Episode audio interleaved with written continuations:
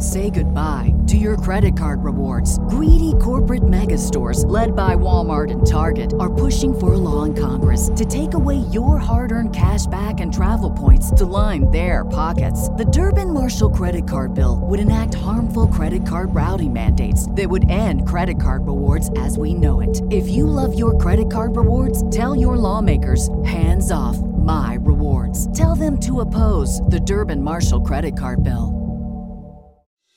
It's time for another season of the Palmetto Porch, an original podcast from Discover South Carolina. I'm Devin Whitmire. Join me as I get to the heart of what makes South Carolina such a great place to visit by speaking to the locals who make it so special. Premiering December 5th, find the Palmetto Porch wherever you get your podcasts. And for more information about our show, visit scpalmettoporch.com. Welcome back to the Leytonstone Loves Film 2021 podcast series.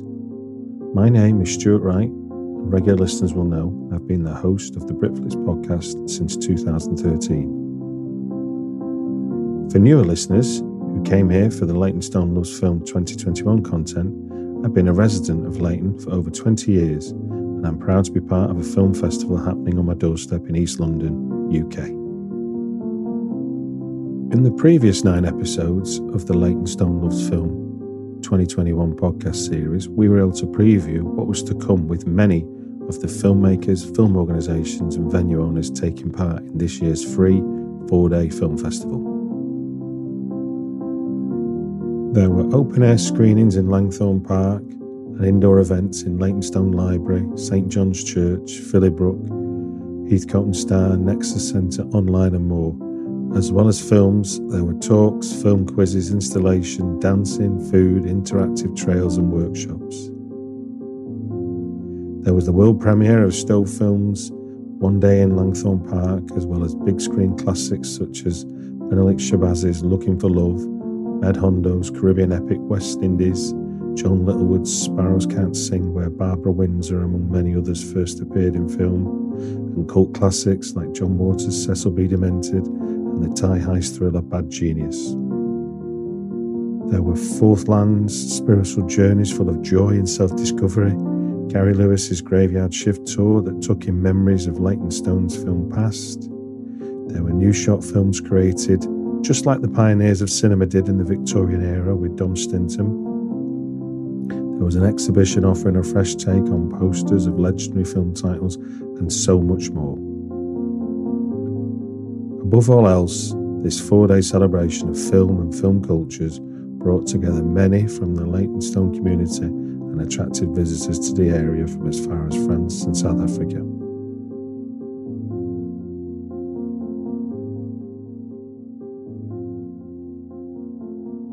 This is Dawinder Bansal. I'm an artist and a producer from Wolverhampton. You are indeed. So, how was your Leytonstone Loves film? So Leytonstone Loves Film Festival this year was really interesting because we took it, well, we took Asian Women and Cars, the Road to Independence film and Q&A online completely. And that, um, whilst it would have been great to have um, an event at the actual festival, what going online meant was that so many different people could actually tune in from different parts of the country. And it also meant that the Asian women who I wanted to invite um, to be panelists, who and one of them is vulnerable. She's she's uh, well, she's in her late eighties. Is she eighty nine? She's she's she's in her late eighties anyway. Um, and uh, she came on with her granddaughter in the Q and so did um, a, a, mother and daughter who are from Waltham Forest. They came onto the Q and A there was me, and there was another lady from Oxford who runs a brilliant project, um, all inspiring sort of stories and documenting stories of the Asian community from uh, older Asian women. Um, and it was such a nourishing conversation. And um, I think it was really interesting talking about cars, women of a particular generation, but then trying to link it back to, well, what are these stories of cars and technology? Actually, they're stories of just being human. Mm. Talking about sort of, you know, the car as being a point of being able to travel, to to go to work, but also um, looking at the different types of freedom that women have got about where they've been able to travel further afield, different jobs they've been able to take, um, how much you can get done in one day when you can drive, which is that being productive, of course. Um, but I think, yeah, it was a brilliant, um, it was a really good event, and it was well, really well attended. Um, we had like seventy people sign up to it online. Fantastic. And uh, many of those came through to the Q and A and participated, and it was a really, it was a really uh, some really interesting insights about how the different audience members saw parts of themselves and the stories of these older Asian women, and they might not have been from the Asian community. So, what, what, what? Can you give us any any anecdotes from from the the Q and A that followed?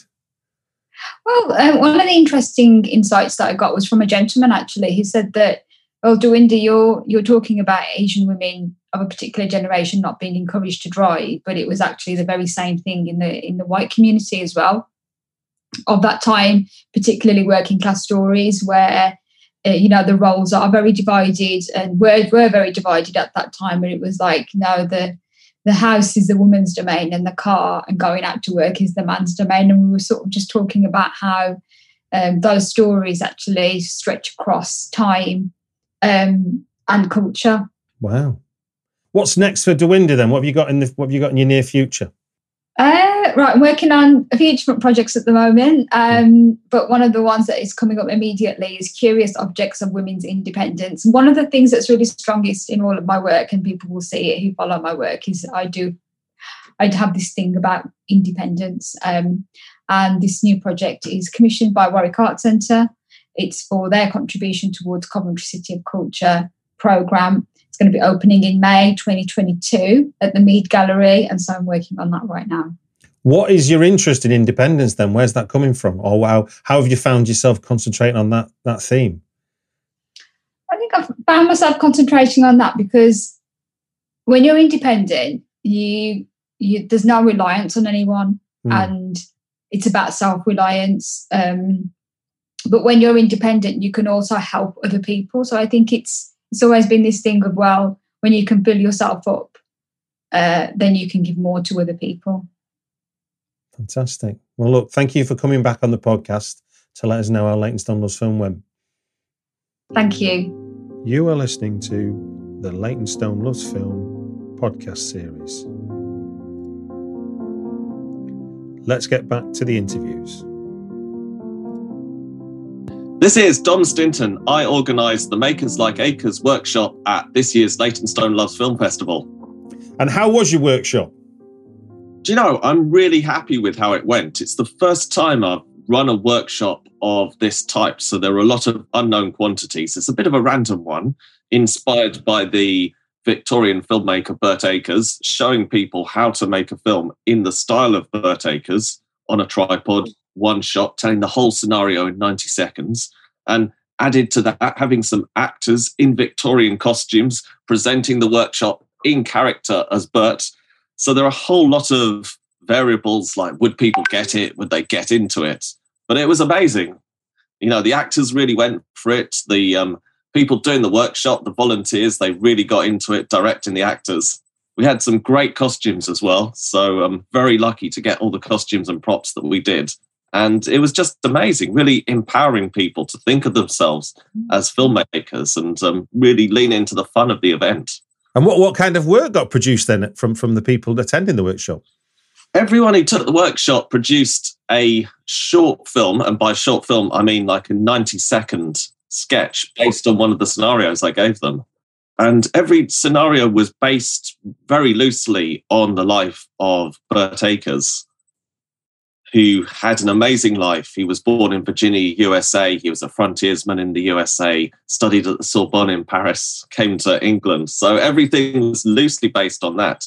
So we had, um, for example, we had a scene where Birt was a frontiersman and he was wrestling with a bear. fantastic, fantastic. So little funny sketches, and all of these uh, 90 seconds long. They're going to be edited together, yeah. and um, hopefully we're going to show them in public in the not too distant future, um, somewhere like Langthorne Park, have a live piano accompaniment, and that will be like the culmination of the whole thing. That is amazing. That's amazing. You must be really proud. I was really proud to see how much people getting out of it because I, you know, I, I don't take personal credit for what they did. I just gave them the opportunity to get out there and do it, and to see them having so much fun and being so creative was just great. No, no, it is. It's uh, it's the, the the the freeing yourself up when you when you're given permission to be creative and there's no pressure is uh, is a lovely feeling. Uh, uh beyond beyond what you were doing, is there any highlights of Leytonstone Loves film you want to share with us? Yeah, um, well, unfortunately, I couldn't get to see as much as I would have liked, partly because of my own workshop and all of the organisation for that. But I did get to see a lot of the things in the library, like the Apney Film Club, which I was looking forward to before. And that was just great how they made cinema into a whole event, you know, inspired by Bollywood. You'd watch a three hour film, but there'd be social events and dancing. So that was amazing. And they also had a screening of Sparrows Can't Sing in the library auditorium, which was written by Stephen Lewis, Blakey from On the Buses, who's buried in St. Patrick's Cemetery, Walthamstow, and also starring Barbara Windsor, of course. So, you know, that was a nice, really poignant screening. And it's just great when they turn the main hall into the cinema because it really looks the part. Yeah, the, the library's a bit of a TARDIS, isn't it? In terms of what you see on the outside and what you find on the inside. Yeah, I've always thought so. It's quite a strange building. I think it's like made of a series of interlocking hexagons. quite possibly, quite possibly. Um, so what's next? I mean, you, are gonna you're gonna put you're gonna compile the films that were made, the short films that were made in your workshop. But what what else is uh, what else have you got on the horizon?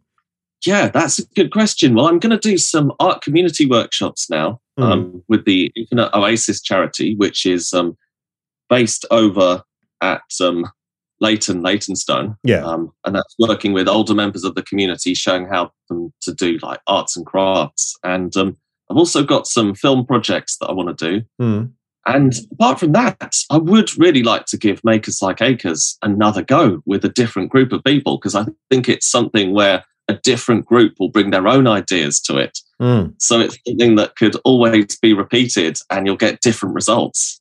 Indeed, indeed. Well, look, well, thank you very much for coming back on the podcast to share what happened for you. Well, no, thank you for asking me, Stuart. It's been a real pleasure. You are listening to the Leytonstone Loves Film podcast series. Let's get back to the interviews. Hi, this is Gary Lewis of Hitchcock Talks and Tours. I did the Graveyard Shift tour and the Walking in the Footsteps of Hitchcock tour. Nice to meet you. How was the Leytonstone Loves film for you? I was actually brought in uh, late, late, uh, three weeks beforehand because uh, I'd been involved two years before. And um, it was Saturday, the 18th of September. We met at 1 p.m. at Leyton Tube Station, and it was to do my graveyard shift tour. So it was the biggest ever attendance I had. There was 20 people there, so we met at Leyton at 1 p.m. and uh, we had uh, a lady from Melbourne, Australia, a couple from Johannesburg, South Africa, um, a bloke called Tommy Tyler, who was Reg Varney's son. Because in St. Patrick's Cemetery, the first grave we visited was the, the grave of John McCarthy. And he was the landlord of Mary Kelly. He summoned the police on the morning of the 9th of November, 1888, when uh, the body of Mary Kelly was discovered.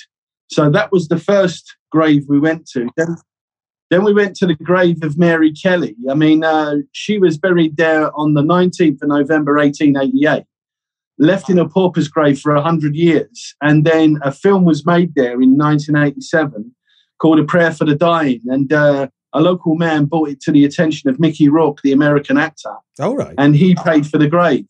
So, like, I was standing around talking to people about the life of Mary Kelly, that she was the last victim of Jack the Ripper, who I suspect Jack the Ripper could have been. Mm. And I said that people leave money as a mark of respect. So people were putting money into the into the grave of Mary Kelly.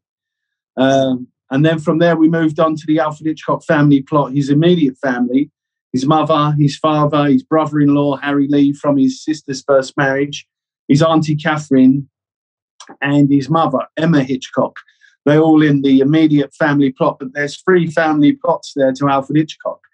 And then we moved on to the uh, grave of Stephen Lewis. He played Blakey in On the Buses. That he was an actor. He was a, a comedian, he was a playwright, and talking about his early life at you know Joan Littlewood's acting studio. And then I happened to mention that he, he was in on the buses and wrote 12 episodes with Bob Grant. And this chap just came forward. He said, "My name's Tommy Tyler. I'm the nephew of uh, Reg Varney." You you you were not you were not expecting that. That just came out the blue. He wow. Just, he said, "I'm the nephew of Reg Varney," and I went, "Oh, okay." And I told him about that. You know, Stephen Lewis wrote uh, the play called Sparrows Can't Sing, and when it was, you know, turned into a film in 1963, he did the screenplay, and he appeared in it in a in a block of flats in Stepney. But it was the film that Barbara Windsor made. You know, it broke the mold. It, it made her a big big star. And I said the movie was shown in America in the 60s, and they had to watch it with subtitles because they couldn't understand what the you know the English people were talking about. You know, apples and pears and almond rocks, and uh, so that was quite a, a, surprise, a shock when I met this guy Tommy Tyler. You know, and then we moved on to the grave of Timothy Evans, and he was the last. He got uh, wrongly accused, or wrongly he got wrongly convicted of the murder of his wife Geraldine, uh, his baby Geraldine, and his wife Beryl and then it was discovered three years later that Christie had performed the murders at 10 Rillington Place, you know, uh, and uh, that he got a par- he got a pardon uh, in 1966 by the then Home Secretary Roy Jenkins. So everybody was listening on this, and a film was made about it, 10 Rillington Place. I said it was a travesty of justice, but one woman didn't agree. You know, she she looked at me like in disgust, like he deserved to die, which I, I can't. I can't, you know, I can't I have to uh, agree to disagree, you know. But you're not going to please everybody on the tour. And the last two uh, plots I took them to was the Alfred Hitchcock's uncle called um, Joseph Hitchcock. And he married a woman called Catherine, and they had six children. And two of them are in the family plot. And one of them is the Reverend John Hitchcock, who was Alfred Hitchcock's uh, cousin. His parish was in Harrow, and he was a Catholic priest for something like 37 years. And I said to the the crowd, I said, this possibly was Hitchcock's inspiration for the 1953 movie called I Confess, where Montgomery Clift played uh, a Catholic priest on trial for a murder he didn't commit. And then the last grave I showed him in the graveyard was, um, I said, here he is, Alfred Hitchcock. Well, it was Alfred Hitchcock, but not him. It was his uncle, oh, wow. Alfred Hitchcock, of the same name, who died in 1926, and the son of the same name uh, Alfred Hitchcock, who died in about 1944, mm. and his brother William Hitchcock is in there. Nobody was taken in. I said, "Look, here's Alfred Hitchcock." And one person went, "Oh," and, and went for the camera, and they went, "Slow down. He's in Bel Air, Los Angeles." And they said he got cremated and thrown in the Pacific Ocean. So then we we came out the graveyard. Four people actually stayed in the graveyard because they wanted to have a look around. Some had family members in there. And we worked our way down 98 Grove Green Road and we went to the house of Paul Hardcastle. Uh, I don't know if you remember that he wrote that big hit in 1985 19. He actually wrote it in the North Cub pub next door. He did, yeah. Then he went over because he'd watched a, a, documentary called Vietnam Requiem. So he went in the house that his mother, you know, he lived in with his mother and he recorded it in the front living room. And then, like, Chrysalis Records picked it up and uh, it went to number one in the UK for five weeks, third number one in 13 different countries around the world France, Switzerland, New Zealand, um, South Africa, I believe. And it made him a big star. You know, I was actually the postman in Leytonstone when he was receiving all these recorded deliveries, like wads of them. And we, we thought he was getting lots of parking tickets and speeding fines, but now we, you know, we, we now know it was like it was recording contracts, it was royalties, checks were coming in. You know, he wasn't you know, he probably didn't even drive at that stage yet. So, you know, we came away from his house, and then there's a plot of land on Grove Green Road called, called Linear Park. And there's 14 stones there dedicated to the 500 houses that were demolished to make way for the M11 Link Road. So the first, I, I showed them pretty much all of them, but there was three points on them that I think are of real interest. There's the first one there to Dr. Inglis, who lived at 159 Grove Green Road and he championed the cause of the NHS. He wanted the NHS to get up and running. Mm. But he was a doctor in the 30s that believed in healthcare for all, and his rates were were reasonable that the working classes could go to him and afford his healthcare. You know, uh, and he was still there in 19 in the early 1980s. He was still there as a doctor, so he must have been there like 50 years. But they demolished that house. Mm.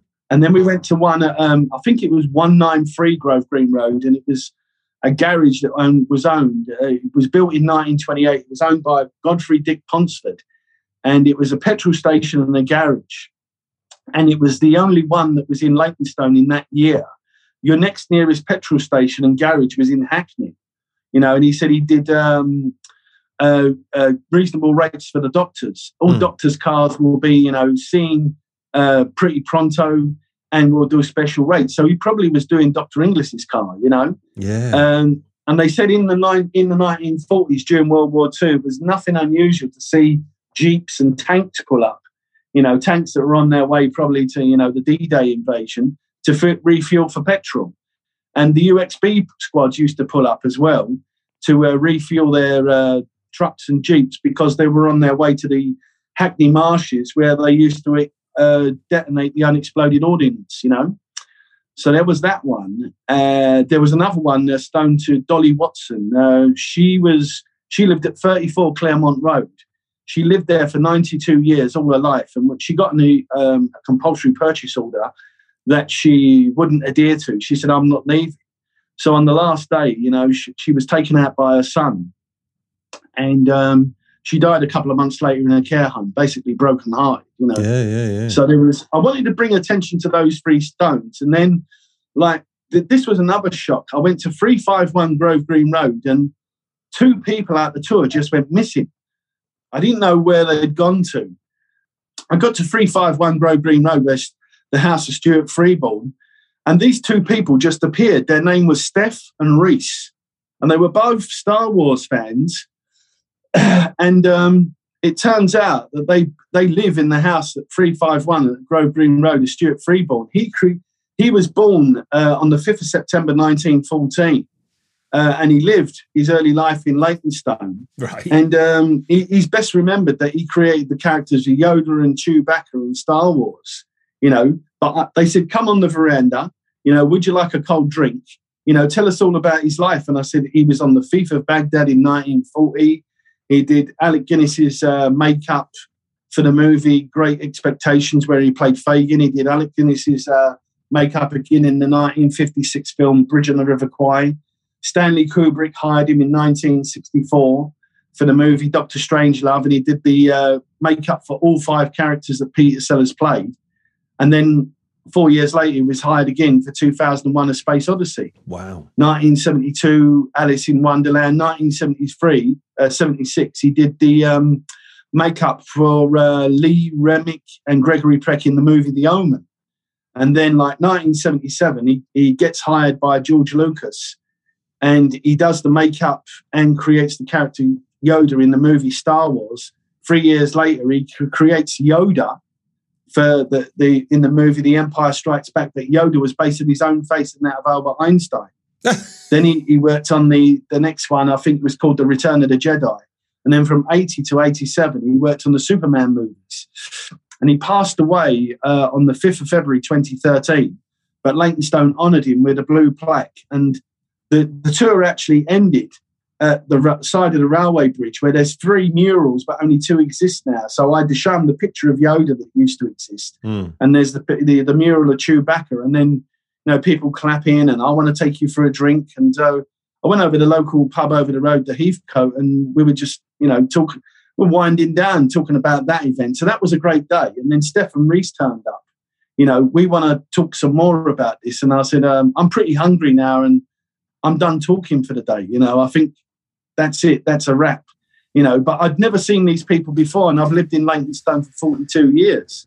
So that was like, that was day one. And then the next day, uh, it was, I think, one o'clock in the afternoon that I was doing the Walking in the Footsteps of Hitchcock tour. That I was sitting there. A friend of mine called Jim turned up who lived in who lives in Clapham in southwest London. Hmm. And uh, we said at 10 to 1, I said, it just looks like you and me, Jim. You know, I think it'd be an early day. I think we're going to cut away early today, you know. And then these two women turned up. One lived in Leigh-on-Sea and the other one in Benfleet in Essex. Suddenly, 30 people turned up. And uh, four of them had been on the graveyard shift the day before.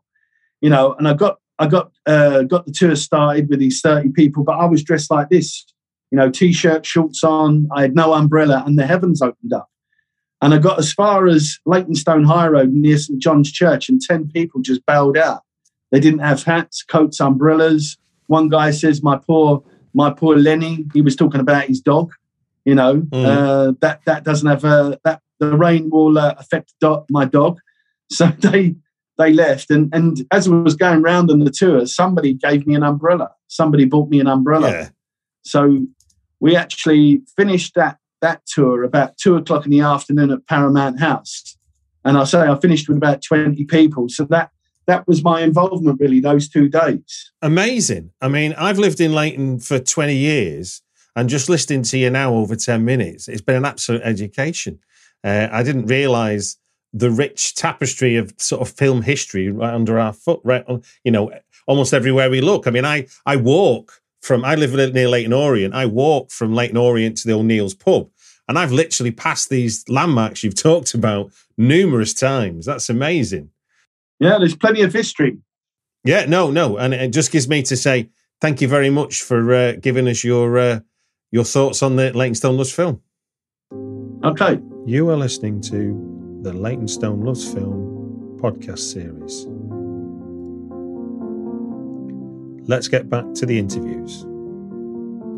This is Richard Clark from Radiant Circus. I help promote independent film events across London and was a first time partner in this year's Leytonstone Love Film Festival. Now, remind us, Richard, what, what, what were you doing at Leytonstone Love Film and how was it? I had two um, events in this, this year's programme. The first was called Wunderkammer, and it was an attempt to try and showcase um, how vibrant the alternative cinema scene in London is um, and it was intended both for people who make alternative cinema, so the independent film exhibitors and promoters, but also audiences with a passion for film. And we had four exciting speakers talking about their uh, recent um, exciting uh, screen projects, and then we had a surprise feature film and some networking to kind of wrap the evening up. And the other project was a queer horror double bill with my friends at Last Frame Film Club, which in some senses I have to admit was more of a kind of a personal odyssey for us both because we both really love horror films. And we both have a real passion for queer cinema. So it was an, uh, an opportunity to see if we could rope the two things together uh, and put on an event. And that was also really successful. We had a sellout crowd and a queue down the corridor, which was a delight. Fantastic. No, it's uh, it's it's lovely to hear that, and, and even more so in these COVID times. Yes, I mean, the, I mean, the one thing I'm really pleased with is is is how well audiences responded to um, these COVID times and and came out seemingly en masse for so much of the festival this year. Um, and um, our, our events were were really well attended, and as I say, we couldn't p- pack any more into the queer horror double bill. Um, and seeing a beautiful crowd on beautiful beanbags soaking up two beautiful horror films was an absolute delight after the last 18 months, it has to be said. And what was your surprise? What was your surprise screening at your first event? What did you go for? Oh, well, I thought there was no finer way to reward the generosity of a bunch of independent film promoters than to show a film that satirizes independent cinema. and so I showed John Waters' Cecil B. Demented. Oh, wow. Um, which was a surprise screening right up until the moment when we pressed play. And I think I managed to surprise no one more than myself by managing to keep the secret for so long. Um, so we had we had these really passionate presentations about um, diverse DIY independent film screenings, and then we showed a film that largely satirizes everything that we cared about on that evening. But it was an absolute delight. And I can still hear the laughter in my ears, which I was slightly worried about because John Waters' taste in bad taste isn't necessarily for everyone. Um, and so when I pressed play after having read out possibly the most detailed and complicated uh, content warning that I could possibly have written, yeah, um, the crowd ended up having a good time and it was wonderful yes, yes, yes. I can imagine. Yeah, you if you know you're going to watch John Waters, you know what you're in for. But if you don't know John John Waters is coming, then it could be a surprise. Indeed, and although um, Cecil B. Demented is one of his later works, mm. um, he has not lost none of the ability to shock by by that point. no, no, no, no. Um, so, but the, fortunately, the, the, the crowd took it in a in a really positive vein, and people I was really glad to see didn't take themselves or the film too seriously, and they lapped it up. Fantastic. And and for you, what was what would you what would you say is a highlight of Leytonstone Loves film for you? The, the, key thing for me is the opportunity really to, to, collaborate with so many other wonderful independent exhibitors and of course the Barbican themselves in helping to commission and support the program. I I, I think possibly like you, Stuart, I spend a lot of my, my time working on film on my own because I create a blog, I, I list, I share information about screen events in London, and I try and piece together projects that make sense for me with what I'm doing and what I'm seeing and, and how I'm trying to promote independent cinema across the city as a whole. But that sometimes gets um, no, I don't want to. I don't want to sound tragic, but it's it's a it's a it's a solo task. Mm. Uh, so to be able to collaborate with a wide team of, of brilliant programming partners, and then to be in deep with with the particular partner that I had on the last with the Last Frame Film Club, but also all of the speakers and contributors to Wunderkammer. It was just a really really lovely opportunity to kind of live cinema outside of my normal world and to help stage a little bit of it myself.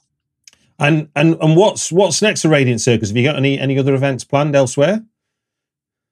Well, we've got two things that we're carrying on running with. The first is to try and stage another Wunderkammer event to try and continue this idea of showcasing and networking the independent film promoters across London, okay. because there really seems to be a wonderful appetite for bringing people together and sharing really exciting and creative projects that have happened so other people can learn from and be inspired by them. So we're looking for a second home uh, for Wunderkammer, um, and I hope to be announcing some locations and dates and times in the near future so that people can carry on coming in together and sharing their brilliant ideas and their brilliant practice. Um, and, and, and another project I've also got, which we're calling Revive the Dark, which is our ongoing um, attempt to support independent film exhibitors and help them return back to venues after the cinema shutdown. Mm. So, with my subscribers, we're raising a small amount of money and sponsoring screen events so that we can um, help take some of the risk out of showing films that audiences might not be familiar with. And we'll have some more announcements about the films that we're sponsoring in that season coming up. We've already supported um, Zodiac Film Club to show Jane Campion's erotic thriller In the Cut um, and the 1230 Collective to show um, Perry Henzell's No Place Like Home, which we, we, we supported them to screen at the Rio Cinema last Sunday. There are more exciting announcements to come, and I'm really excited about that program too. Wow, it sounds sounds like you've got a lot on your plate. So uh, we'll we'll put a link in the show notes. People can follow what's going on. Um, it just gives me to say thank you very much for coming back on the Britflicks podcast to let us know how Leytonstone Film went. Well, thank you very much indeed. It's been a joy to be here. You are listening to the Leytonstone Loves Film podcast series. Let's get back to the interviews. This is Helen Taylor from Stories and Supper. And how was your Leytonstone Loves film? Leytonstone Loves film was great for us. It was um, the first time we've done a public event for almost two years. Mm. So that was kind of, yeah, it was amazing to kind of be back, sort of seeing seeing people outside of the group. Mm. Um, and it was also great that we managed to do lots of different things. So we showed um, two films that we'd made during lockdown. But we also were able to give the opportunity to some of um, the people involved in our group to perform their poems to a big audience, which and they've not had that opportunity be- before. Mm. Um, and then also we were cooking food again, so we were frying pakoras and making cakes with the produce from our allotment. So that was really nice as well to be serving food to kind of the public. And um, yeah, it was a, a great event, and everyone really enjoyed it. We had a, we had a really good time. Sounds amazing. Sounds amazing. So, um, outside of your outside of your event, what what was what was one one of your highlights of Leytonstone Loves film for you? I'm going to kind of cheat here because please do. I'm going to I'm going to say still say our event because we were really lucky in that our event was actually a community showcase. Right. So we were able to collaborate um, with X7 Dance mm. and then with Liza Fletcher and Esther, Esther Neslin from E17 Films. Mm. So although it was our event, it was also their events. And that for me was a real highlight because it meant that we got to see the amazing work that they've been producing. Yeah. But also it meant that we were able to take our work to a completely different audience. So it wasn't people coming just to see Stories and Supper. Mm. It was people who were coming to see the Avenue Road um, film and to see X7's film. So I think for all three groups, it really worked because it meant that we were kind of bringing an audience to each other. Mm and and that kind of community production was really special for me i think because it wasn't just here's a film go and see a film consume a film. It was actually a real community event. And i think that more than i kind of got the feeling of that at the last Leytonstone loves film i think that was really special to me that it was actually a community a community showcase and it was a real community showcase and it felt like the community were part of it and involved. Um, so i loved that about it. No no i don't think that was cheating at all what is uh, stories and supper up to next? What, what, or is there any news you, you can share? Anything you need to let people know? Yeah, well, we during lockdown, um, we were gathering like writing, which mm. some of which was part of those films, yeah. but um, also other work we did in our online workshops and then since. So we are, I'm now just doing the final edits to our book that we're going to be publishing. Um, so it should be out at the end of October, ready for people to buy for their Christmas presents. Fantastic. Um, so yeah, please look out for, for our new book, which is an anthology of poetry and stories written by refugees and asylum seekers. So yeah, it's um, it's very pertinent to what's going on at the moment. Um, and I think people kind of maybe be surprised by it because I think people will maybe expect, you know, certain kinds of stories mm. and they might be surprised by what they find in there because there's a lot of, you know, a variety of writing about you know nature and family and childhood and all kinds of things that, that people have written about. So yeah, that's that's um, what we're working on at the moment. And, and how will people how will people be able to get hold of the book once it's available? So they'll be able to either buy it on our website. Yeah. Um. So yeah, they can they can buy it directly through the website, or they'll be able to buy it at Christmas markets. So we'll be doing the Hoe Street Christmas Market and, and various other Christmas markets. Um, and we're hoping to have a launch event um, and then um, if all goes well, a supper club in in December. So yeah, probably a launch event at some point in November. So people just need to look out on our Facebook and our website um, for information about those events, and then they can grab their copies. Brilliant. Well, look, I'll put links in the show notes to your website and Facebook, and it just gives me to say thank you very much for uh, coming back on the podcast. Thank you. It's been great. Cheers. You are listening to the Leytonstone Loves Film podcast series. Let's get back to the interviews. Nick Bertram from the Stow Film Lounge here, an independent cinema running for nearly 10 years in Waltham Forest and beyond, a fully mobile operation taking cinema out to new audiences. Brilliant, brilliant. And how was um, how was your Leytonstone Loves film? What did you do? Do you want to give a quick recap as to what Stow Lounge were up to? Yeah, it was absolutely fantastic, Stuart. We collaborated with Sam Francis of X7eaven fame. Um, they're wonderful dance studios down at the Nexus Centre, right down at the bottom of Leytonstone High Road. We collaborated with her on a musical. We showed Annie, the 2014 version. Mm-hmm. And before that, we cut some clips together and really got her out of the out into the spotlight, really, um, her influences growing up as a dancer, as a choreographer, and as a filmmaker. Mm-hmm. And that was our creative contribution together with the commissioned film One Day in Langthorne Park, which was made by my partner in cinematic crime, Marcus Shepherd, and which featured on the Sunday at the at the LLF, which was fantastic, very well received. And I think you might be talking to him about that in a little bit more detail. And then we were able to once again contribute to the technical aspect of things at the beautiful amphitheatre in Langthorne Park. So we were there for three nights on the Friday, Saturday, and the Sunday, although mm. unfortunately the rain descended on Sunday, so we, we headed back indoors. But uh, it was a, a fantastic event, yeah, and wonderful to be part of it again this year.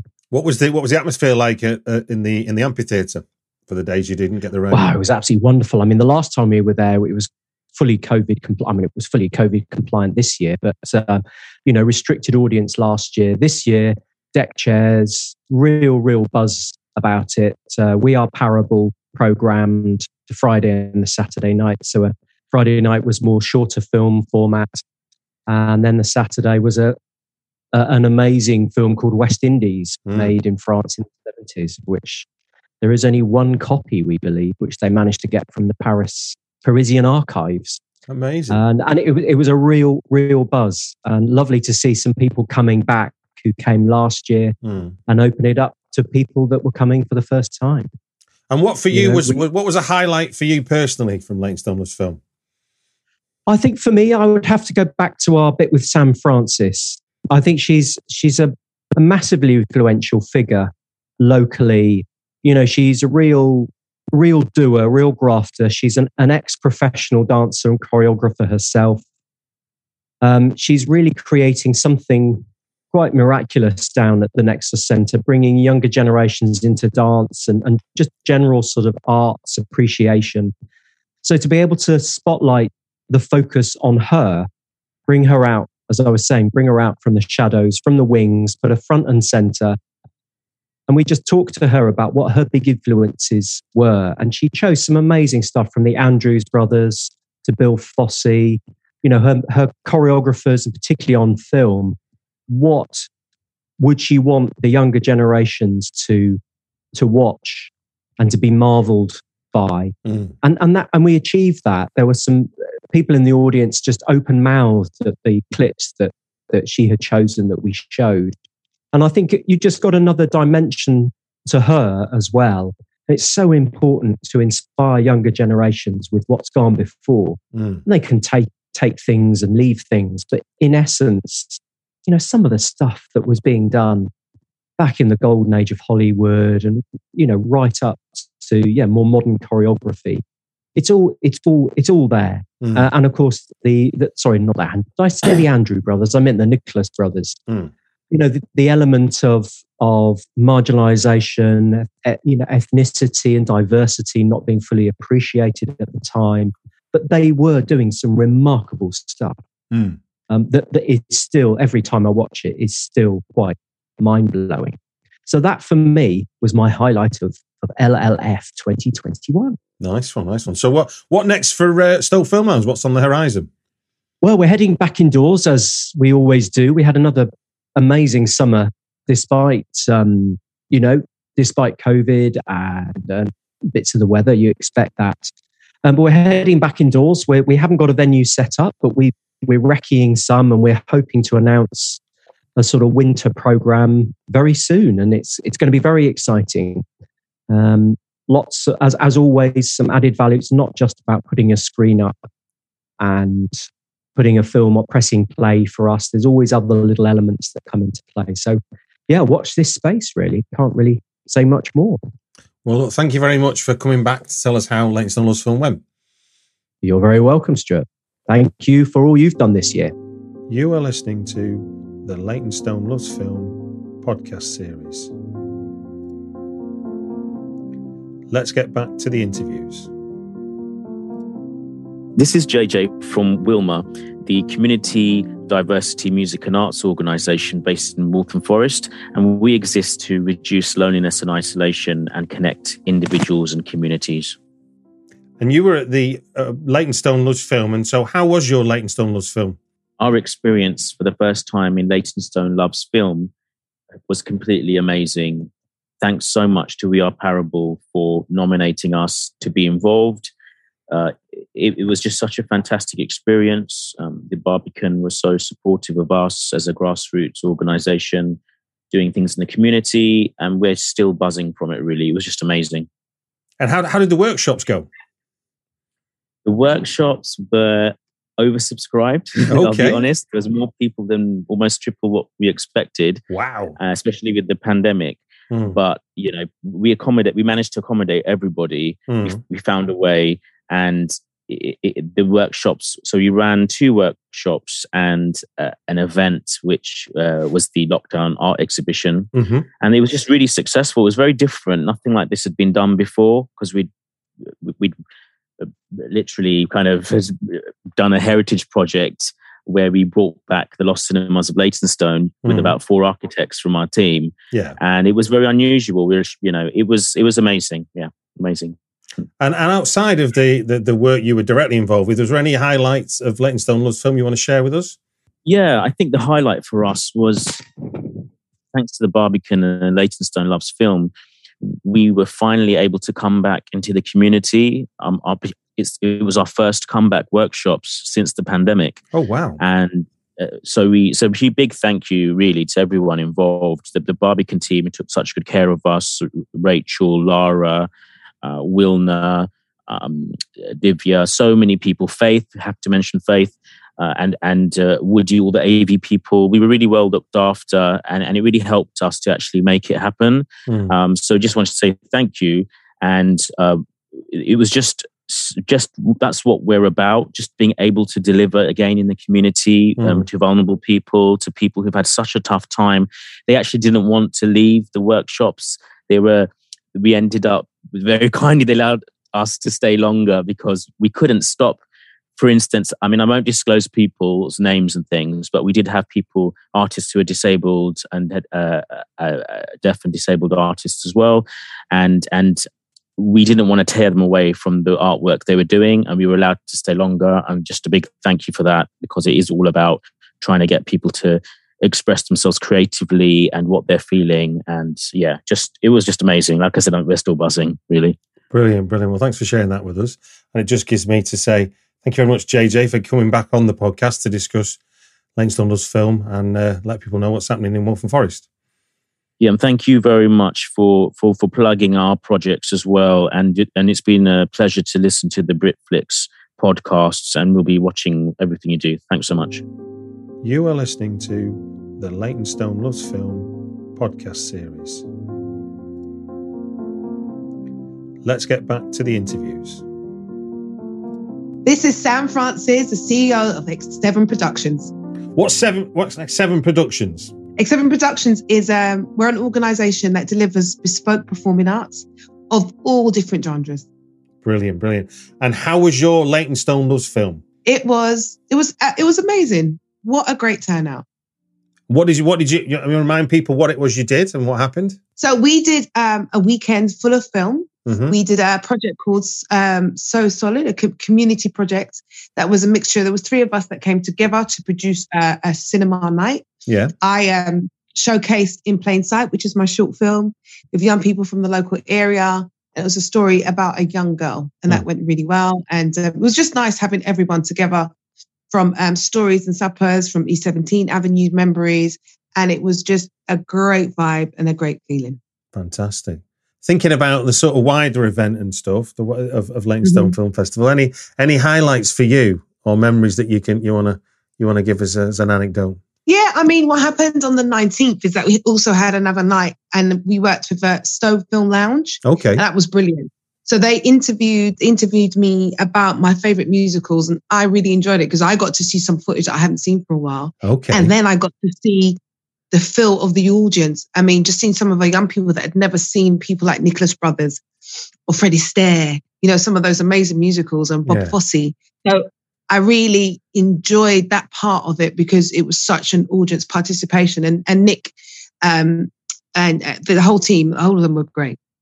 I guess, for, I guess for you as a performer, that's like coming full circle, isn't it? Talking about your favourites. Yeah, it was. It was. A, it was something that Nick and um, Marcus came up with, and um, I was like, "Well, I'm not sure because it's about me." And they said, "No, Sam, it's not just about you. It's just about you influencing others as well." So you know, so I think it's something that we we try, but actually it really worked. And then we got to show some of my other short films, mm. um, Dare to Dream, and um, another short film called Stand Up and Be Heard, which was very much young people's thoughts about how they felt about lockdown and how they're going to move forward.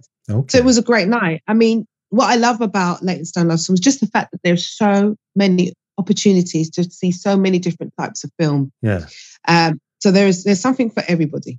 And just out of interest, what what were some of the things that the young people were saying about their thoughts on on the COVID? Yeah, I mean, we use the forum of drama, monologues, singing, and dance. So some of it was was a physical a view of it all. Yeah. A lot of them just feel like it's been a roller coaster ride. Yeah. And um, feeling isolated and trying to figure out how to get back to normality. And the way they seem to be connecting is to keep having conversations and keep connecting to being able to express themselves through the avenue of performing arts.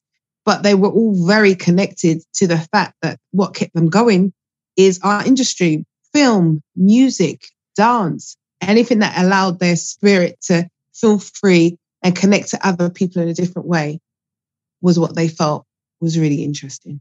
No, no. Often, the, often the most underrated uh, value of uh, of the creative industries, I feel, is the way it helps people connect, whether that be physically in the room or just hearing words of a lyric and thinking, "Oh my god, they're thinking the same thing as me." My word. No, definitely. So yeah, so that's it was nice hearing their thoughts. I mean, some of it was deeper, how they felt about the politicians, yeah. how they felt about what they had to say, how much they didn't didn't believe the media, wasn't sure wh- what was true. So I love it. I love the fact that they just had a, a chance to um, make sure their voices are uh, being heard. So there's more more of that to come. Cool. And what and what have you got going on in the immediate future in the run up to Christmas? What's happening? Oh my gosh. As always, um, we're very grateful. We're very busy.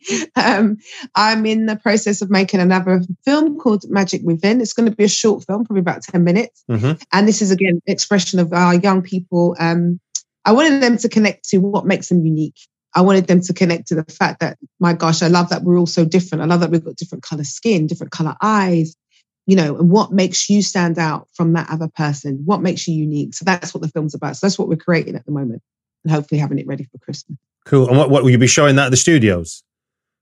Yeah, we should be showing it at the studios. Um, yeah, we will be in December. We haven't got a date for it yet, though. Okay. Um, and um, and yeah, and also on YouTube, launching it on YouTube so everyone can get access to it. Brilliant, brilliant. Well, just gives me to say thank you very much for coming back and giving us your thoughts on Leytonstone Loves film. No, brilliant. Thank you so much for having us. That's it for this episode of Leytonstone Loves Film 2021 podcast series. If you've got time, please remember to rate, review, and subscribe wherever you listen to your podcasts. Thank you for listening.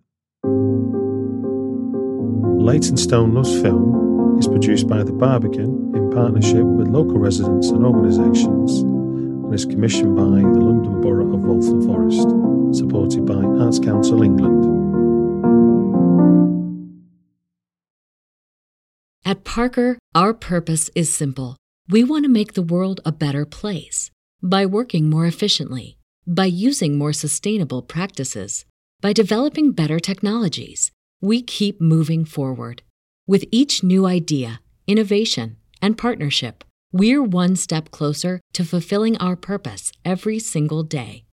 To find out more, visit parker.com/purpose. Parker, engineering your success. Say goodbye to your credit card rewards. Greedy corporate mega stores, led by Walmart and Target, are pushing for a law in Congress to take away your hard earned cash back and travel points to line their pockets. The Durbin Marshall credit card bill would enact harmful credit card routing mandates that would end credit card rewards as we know it. If you love your credit card rewards, tell your lawmakers hands off my rewards. Tell them to oppose the Durbin Marshall credit card bill. Hey y'all, Darius Rucker here. You know, a lot of people ask me, what inspires your music? And one of the big things is a strong sense of place. That's why I love my home state of South Carolina and want to share the awesome things it has to offer. From the beautiful mountains down to the sunny coast, it's got it all. Not to mention two of my personal favorites great golf and amazing food. Come see why I love this place. Visit discoversouthcarolina.com.